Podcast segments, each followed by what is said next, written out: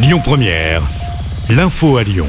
Bonsoir à tous. Dans l'actualité ce mardi, Éric Zemmour a officialisé sa candidature à la présidentielle 2022 ce midi sur les réseaux sociaux.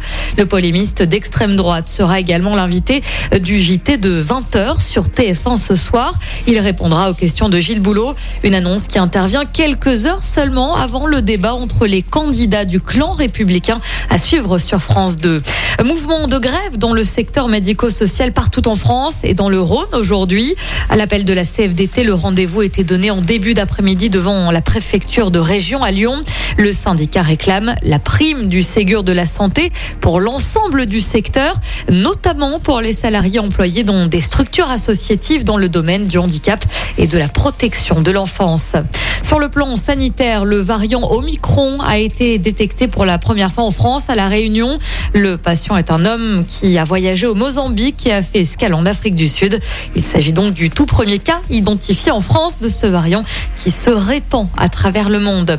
Joséphine Baker entre au Panthéon ce mardi après-midi, 46 ans après sa mort. L'artiste résistante franco-américaine est la première femme noire à y faire son entrée. En bref, dans l'actu, François Hollande est en séance dédicace aujourd'hui à la librairie des Citres à Bellecour. L'ancien chef de l'État vient présenter son dernier livre, Affronté. Bonne nouvelle pour les amateurs de ski. Les fortes chutes de neige ces derniers jours permettent l'ouverture ce mardi d'une partie de la station du plateau d'Hauteville. 53 km de piste dans l'Ain pour le ski de fond ont été damés hier. Le domaine de la Praille, quant à lui, ouvrira demain. On rappelle que le pass sanitaire est obligatoire. Un mot de football pour terminer. On connaît l'adversaire de Lyon, la Duchère, pour les 32e de finale de la Coupe de France. Le tirage au sort a eu lieu hier soir et c'est un derby qui les Lyonnais puisqu'ils recevront Saint-Etienne. De son côté, l'OL se déplacera sur la pelouse du Paris FC, club de Ligue 2. Les matchs se joueront le week-end du 18 et 19 décembre prochain.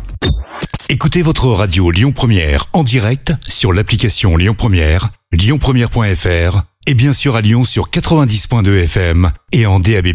Lyon Première